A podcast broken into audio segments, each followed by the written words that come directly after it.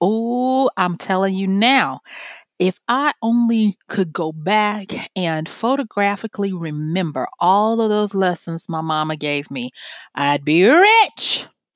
Hey, this is Michelle Spiva, and I want to thank you for joining me today on Wisdom Smack. I want to talk a little bit about uh, the treasures that are hidden in plain sight. I want to talk about this 3D culture we live in and how everything is changing so that what you see is not necessarily all that you get. So, stick with me and join me today as I talk about the the process of hidden in plain sight.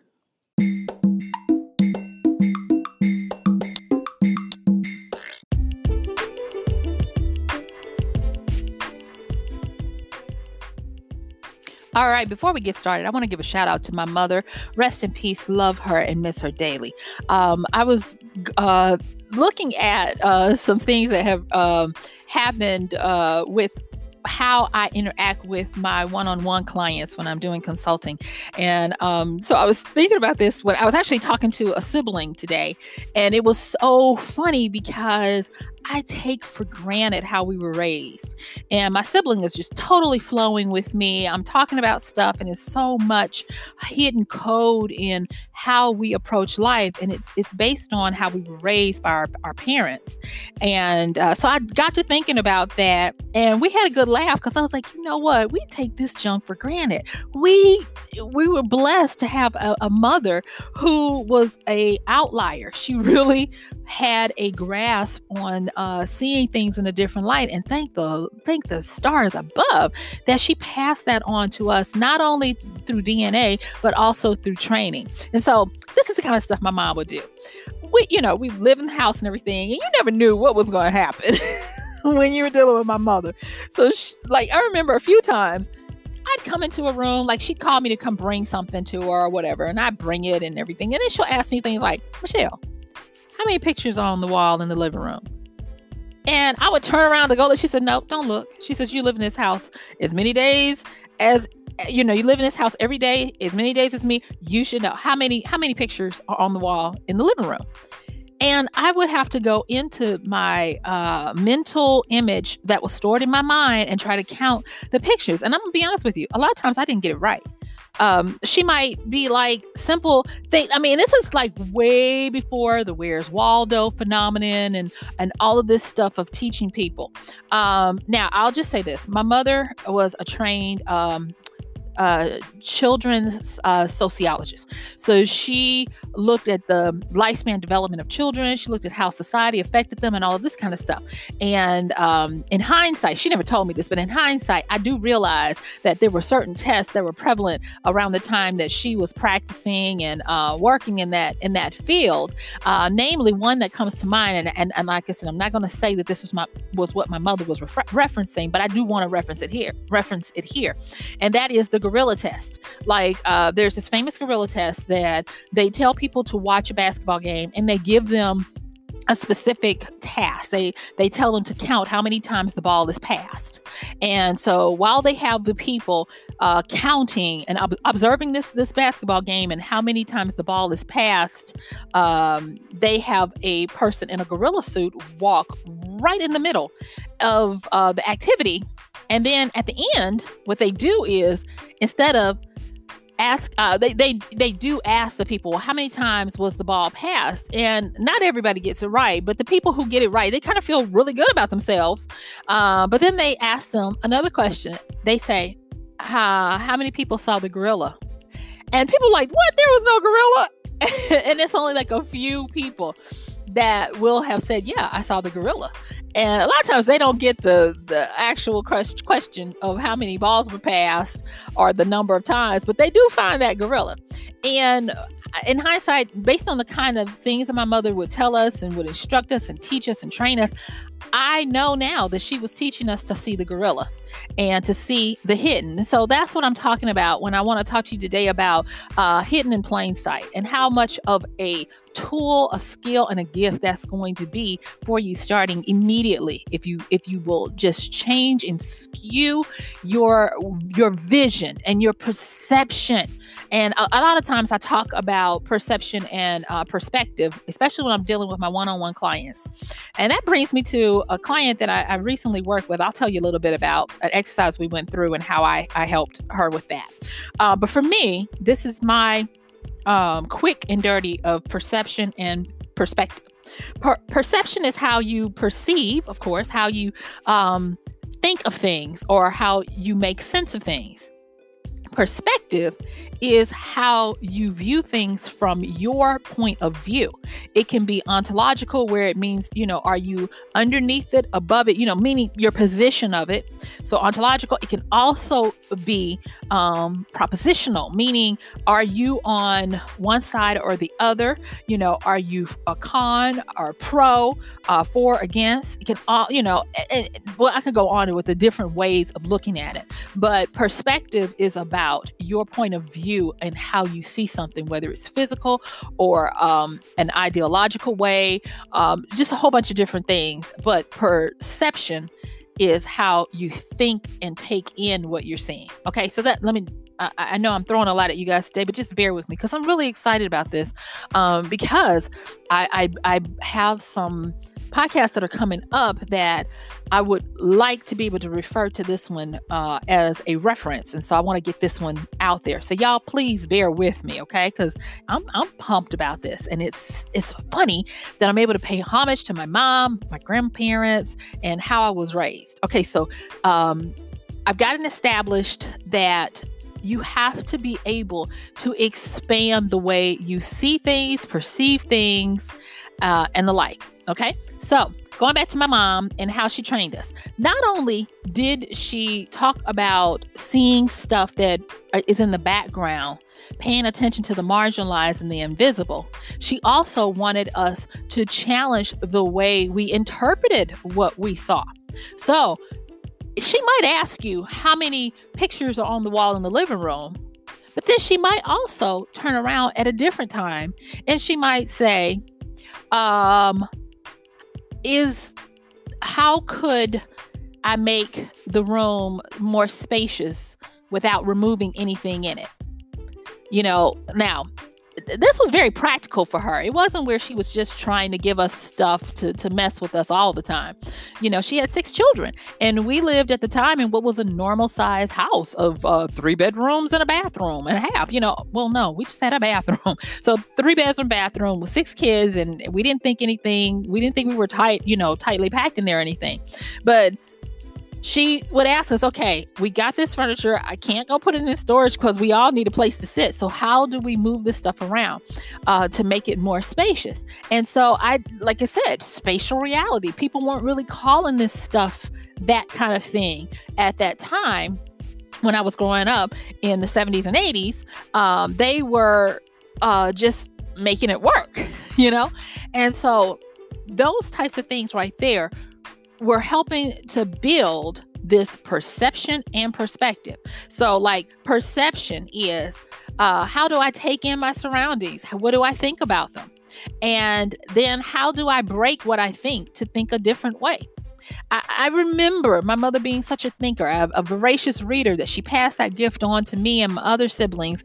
And she always would say things that I just, like I said, I took for granted because that was my point of reference, my mother. And she would say, you know, beliefs are flexible. Never make your beliefs so, so rigid um, that you break whenever something else that's more powerful and um, more seductive in its presentation takes you over. You know, I, I, remember her talking to us about, you know, when you hear other people's dialects and accents, appreciate them, but don't assimilate them. Maintain who you are. Develop your understanding of who you are in the world and give yourself the freedom to be flexible, to look at things in different ways and to get a different perspective on them, you know, perspective, point of view and like I said before, having this in my foundational years, I took it for granted that everyone could see what was hidden in plain sight. Now, fast forward all these years later, and I am now blessed to be able to be a person who can see uh, trends, patterns, frameworks that are not uh, readily um, told to the masses. I take these that I'm able to see, and uh, because of other skills and disciplines that I've learned and practiced and experienced over the years, I'm now able to take those and then give a pretty good hypothesis of what's going to happen in forecasting of where something is going to go. And like I said before, I used to think, well, everybody can do this. But looking back at that origin, that, you know what, I had a mother who, on a continuous basis, she her tendency was to get us to look outside the box because she was a true outlier thinker and to be able to be okay with changing our perception of something, of how we thought about something, while she was also sharpening our ability to get different perspectives on it. Now, I'm a woman of color. You could probably tell by my artwork, you know, that I have up. That's a picture of me, a recent picture of me, and that's how I look. Um, and for my mother, part of our life skills training was that we had to be strong in our perspectives. That meant that we had to know how to think like different ethnic groups so that we could survive. It's kind of part of the toolkit of a lot of African American children's upbringings that we are taught how to think like mainstream, but also how to be true and to think uh, like our culture. And now they have clear words for it, you know, called uh, code switching, cultural code switching. You know, my mother, and I'm going to actually, I think I'm going to devote a podcast to this one called Culture Spying How to Become a Culture Spy and um, how to see the, the different dimensions of it so that you can observe, reflect, and then grow and prosper by being a culture spy. And, and not a cultural appropriation, totally different, but a culture spy. And so, those were the kind of things, like I said, that I took for granted growing up. So I've got this client recently. I'm talking to her and she's like, my my business model is falling flat. I need to get some innovative approaches to this, right? And I'm like, okay. And so um, I give her an assignment. I tell her to take uh, the major keywords uh, for her services, what she provides, and go into Google Trends. Now, Google Trends is free. Anybody can do this. And if you, uh, I think they're up to 14 years now that you can go back and look. Um, of how long. I think it only used to be 10 years, but you can go back and look at your industry, your keyword, or whatever, and see um, the interest in it by searches for those years. So I had her go and look at that, and I wanted her to report back. I said, I want you to look at this, and I want you to think of everything you can, research what you can about what you see in this graph. And so the next week when we we, we talked, she came back to me and she told me the graph. She had a picture of it. She sent an email. It was nicely done. I mean, nicely done, and it was exactly what I expected. And and that was it was flat she did an observation of what she saw and then she gave me you know points for the industry and and uh, the quote unquote tried and true um, predilections of what's happening and why it's happening and all of this. And i was like you know that's really nice and everything. Um, and her conclusion was that i think i'm probably going to have to change industries because our our, our time has um, has come and gone. And she said, based on what I'm seeing, we we um we popped in 2013 to 2015 and everything that she showed me looked that way. And i was like okay well then let's go through it. And i'm gonna i'm I, am i'm fresh eyes on this. Let me let me let's go through. And what we're gonna do is we're gonna look and see what's hidden in plain sight. So i then started taking her through the skills of this. And i said okay let's look at what happened uh, prior to and right after those dates. And i told her i said what i'm doing is i am taking you through a post mortem uh, to see uh, the outlying factors because you can't just look at your industry. You have to look at society and the environment and the different movements. Kind of like you have to look at the zeitgeist to see if there are any factors that really stand out um, that could affect or impact what was happening. So, in her particular industry, um, coming into the 2010s, she there was an influx of talent uh, graduating and being opened up because of the influence of the internet. There were um, barriers being uh, dropped. There was a movement to do away with the stigma of having to physically come into an office to work, and so she was looking at the advent of global offices, virtual offices, and so there therefore you had this big surge of uh, what her industry provided because you uh, now had all of this ready talent without borders. And she was like well i didn't think about that. I was like it's okay. You that's that's why you came to me. So we we looked at what was going on around her in the society. The next thing i wanted to look at i was like okay so the next thing we can look at is and i, and I explained to her. I said i'm actually taking you through something i don't expect you to know. I had to learn this because I world build as an author as well you know so i've got my business consulting side but i have my my creative side. And i would do the same thing if i was if i was working with an author looking for help you know too. So i'm able to marry the two but i digress. So getting back to being able to look and see what's hidden in plain sight. The next thing was okay so we had the economic social movement. Then i wanted to her to look at because she had already let me let me back this up. She had already looked at the economic aspect of it, the money aspect of it. She had looked at the uh, business side of it. So she had looked at the stuff that she's trained to look at and the, those movements. So when I was looking at it, I was taking her outside of that to look at what happened in the society, in culture. Then I was like, okay, so now that we've looked at that, I want to look at this trinity of um, relationships. And she's like, relationships? I was like, yeah, we want to look at how people orient themselves to themselves, to others, and to their environment. Were there any changes in the environment that would have uh, allowed people to be able to do this.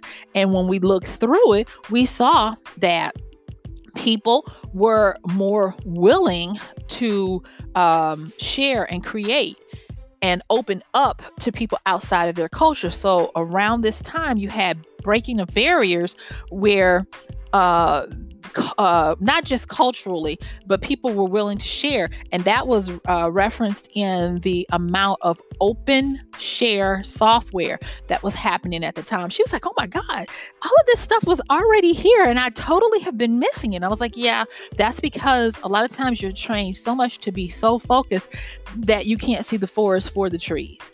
And so we went through that. I'm not going to go through all the rest of the stuff we did, but suffice it to say, when we came back through it, the complexion of what she thought about her industry was transformed to where she now has the tools to be able to take her company and not improve because she really wasn't wanting to just try to improve after we gathered the data to see what she could do. She's transforming her product to get in front of what people are needing but not don't necessarily know they need now. And that's very powerful because it takes it away from her having devolved into a transactional relationship with her environment to where now she can now um, become involved with her industry on a relational um, uh, uh, relationship. And I'm just going to tell you right now, that's what we are. We are moving into where no longer, and I got this part from Seth Godin, uh, Godin, I love him. No longer are you able to just interrupt people with a commercial and say, buy my stuff, look at me, do, you know, you can't do that anymore. People don't pay attention to you because the environment is such that they can ignore you. And I'm not just talking about, uh, uh, ad poppers and uh, blockers and all this kind of stuff. No, I'm really talking about the fact that now we live in societies where we can cut and cut, cut and parcel out the perfect tribes where we can live uh, and interact, whether they be online, offline, or otherwise. You can custom make the environment that you want to be in. So much so that now the word echo chamber uh, has become very prevalent because if you so choose, you can have a world where you only hear and is only parroted back to you the beliefs and, and decisions and the thoughts that you want to believe in. You you no longer are forced to listen to a myriad of um, ideas, and so because of that, our on, ontological relationship or how we relate to our world, ourself, and others is based on the fact that it's relational. It's not transactional. It's not you do this for me, I do that for you. No, you have you have to now be able to deal with people who know, like, and trust you. And that's not just when you're trying to sell them something. If you're trying to develop a relationship with them, what do people now do? When they are vetting you to see if they're going to be in relationship with you, they go to your social media. They vet you. They look and see as much as they can of what you've posted or how you live your life or what other people say about you. They get references on you now. And and that's the world we live in. And because of that, hidden in plain sight becomes so much more important because you can no longer take things at face value. You can no longer be willing to just accept what someone gives you uh, as a representation of themselves, what they believe in, or what the situation is. And it's up to you. The buck stops here. You have to be the one who has a skilled understanding of perspective and perception. You have to be the one who vets what you get. Just because something calls itself a news outlet, you have to be savvy enough to understand if this is this a skewed opinion. Am I looking at yellow journalism, or am I looking at something that uh, is trying to give me an objective, middle of the road understanding uh, by highlighting the facts and then possibly doing juxtapositions of the opposing side so I can get a, a well formed picture. You know, there it's so much that we are required to do these days that I see we're sorely lacking. And that is why I'm taking this time to tell you about the the skill that you need to um, develop. I talked excuse me, I talked um, uh, on another episode about a, a famous um, quote from E.O. Wilson that I absolutely love, uh, talking about how only those who are able to take information and synthesize it down to the right things at the right time are going to lead, and how you have to be aware of that. Uh, because nowadays, we are bombarded with information, and you already heard that, you already know that. But there are there are new problems that arise with having access to all this information. And that is now you have to reteach yourself how to learn how to learn. You've got to reteach yourself how to be able to put things together in a workable format. Uh, that is why no longer are people just willing to watch you teach them something or learn how to do something. They want to see your try fail cycles. They want to see you document your journey of how this didn't work, that didn't work, and then what you finally found out because they are looking at uh, more dimension dimensions that that apply to them than just how you might want to package something to give to them you know so getting into uh, being hidden in plain sight and how to start skewing not just your sight i'm talking about the sensual experience of using the senses that we currently have ready access to because i believe there are way more than just the five but using at least those five to start looking at how to take in your situation and your understanding of what's around you and how it's going to be really powerful you powerful to you is something that every person needs to start doing right now. Um, there is a show that I used to love. Um, they have a reboot of it. I really haven't watched it that much because I don't have TV and I just don't feel like trying to find it uh, through these different online packages that they have. But the show is called MacGyver. And I loved MacGyver because MacGyver to me was how I'm used to looking at stuff. You take what you got, and necessity is the mother of invention, and you make it work. And so with MacGyver, he would always manage to get himself into these situations where he had a paper clip, a, a piece of thread, and a, a, maybe a can of soda, and he would make some kind of explosive to get himself out of something, or um, a, a way to uh, get out of, of, of something by making a key or whatever it was. But his ingenuity was so powerful. And I would I would get enthralled in those stories and it was because he challenged me to look beyond what was readily presentable to see I don't even want to say the possibilities because possibilities are always around you just as much as impossibility is always around you. It is that person who is willing to push past to be able to see what's in plain sight, to have an, an ingenious and intuitive understanding of what to do that's going to make the impossible possible. Uh, going back to the, the client, the one thing that I will say that I really enjoyed with working with her for her company was that she was open and ready for anything. She was willing to expand her beliefs, expand the way she thought about stuff and the way she saw stuff so that she could find a new way of being. And that takes a lot of chutzpah and a, a whole bunch of um, self discipline and control to, to be willing to scrap what you are used to and move out of your comfort space into a totally new space. So um, I'm to just encourage you guys to look past what is in plain sight. The way I want you to do that is number one, I want you to look at how you're positioned. What is your angle? If you're looking at at a diamond, do you realize that if it's cut and polished, it has facets, meaning that those are different angles, and at each angle, the light will hit it in a different way?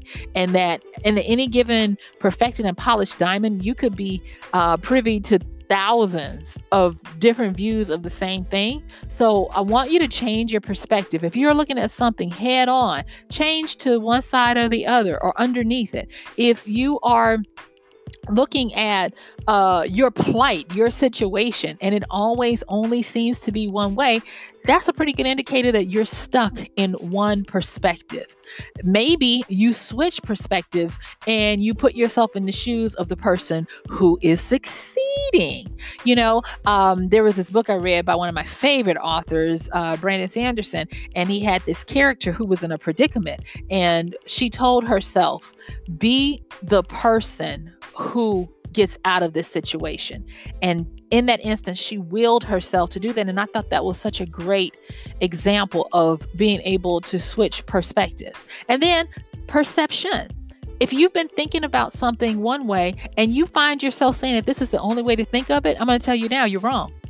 Think of it different ways. That's the wonderful thing about creativity. Creativity is a chain breaker that causes you to be able to move outside of the rote behavior and the ruts of thought that you're in to be able to see new possibilities and new ways. And so that's how I would encourage you to start seeing things that are hidden in plain sight.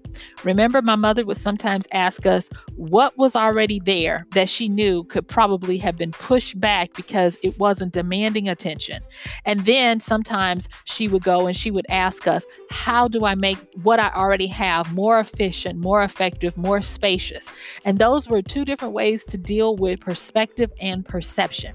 So I want to encourage you to start looking at the stuff that does not wave and say, Yoo-hoo, look at me. It doesn't mean it's not there. It just means that it's biding its time. A lot of solutions that you might be looking for in your life are hidden in plain sight. But because you're so used to looking at only those things that make the most noise, those are the things that you believe take up all the space of your reality. They do not, they are just part of the tapestry of your life. So I really encourage you to push forward. And if this wisdom smack has helped you, please give me comments. Let me know you're out there and you're listening. Uh, maybe even give your insights into what you're learning and you're seeing. And I just am so grateful that I'm having this opportunity to share this with you.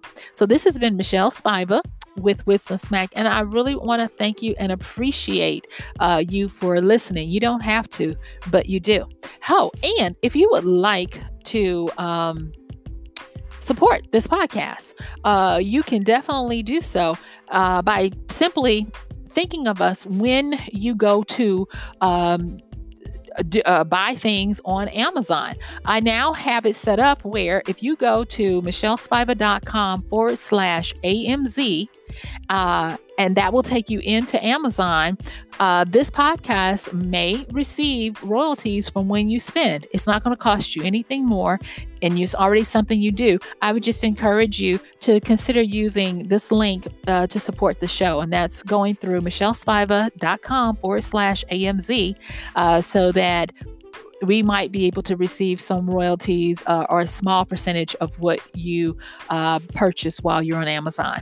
So thank you so much. And I will guess what? I'll talk to you soon. Thanks. Bye.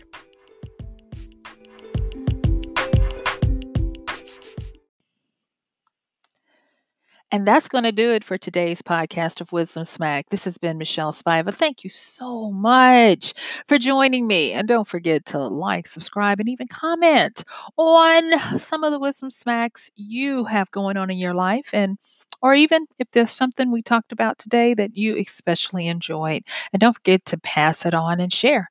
I'll talk to you later. See you on the next time with Wisdom Smack with Michelle Spiva. Bye.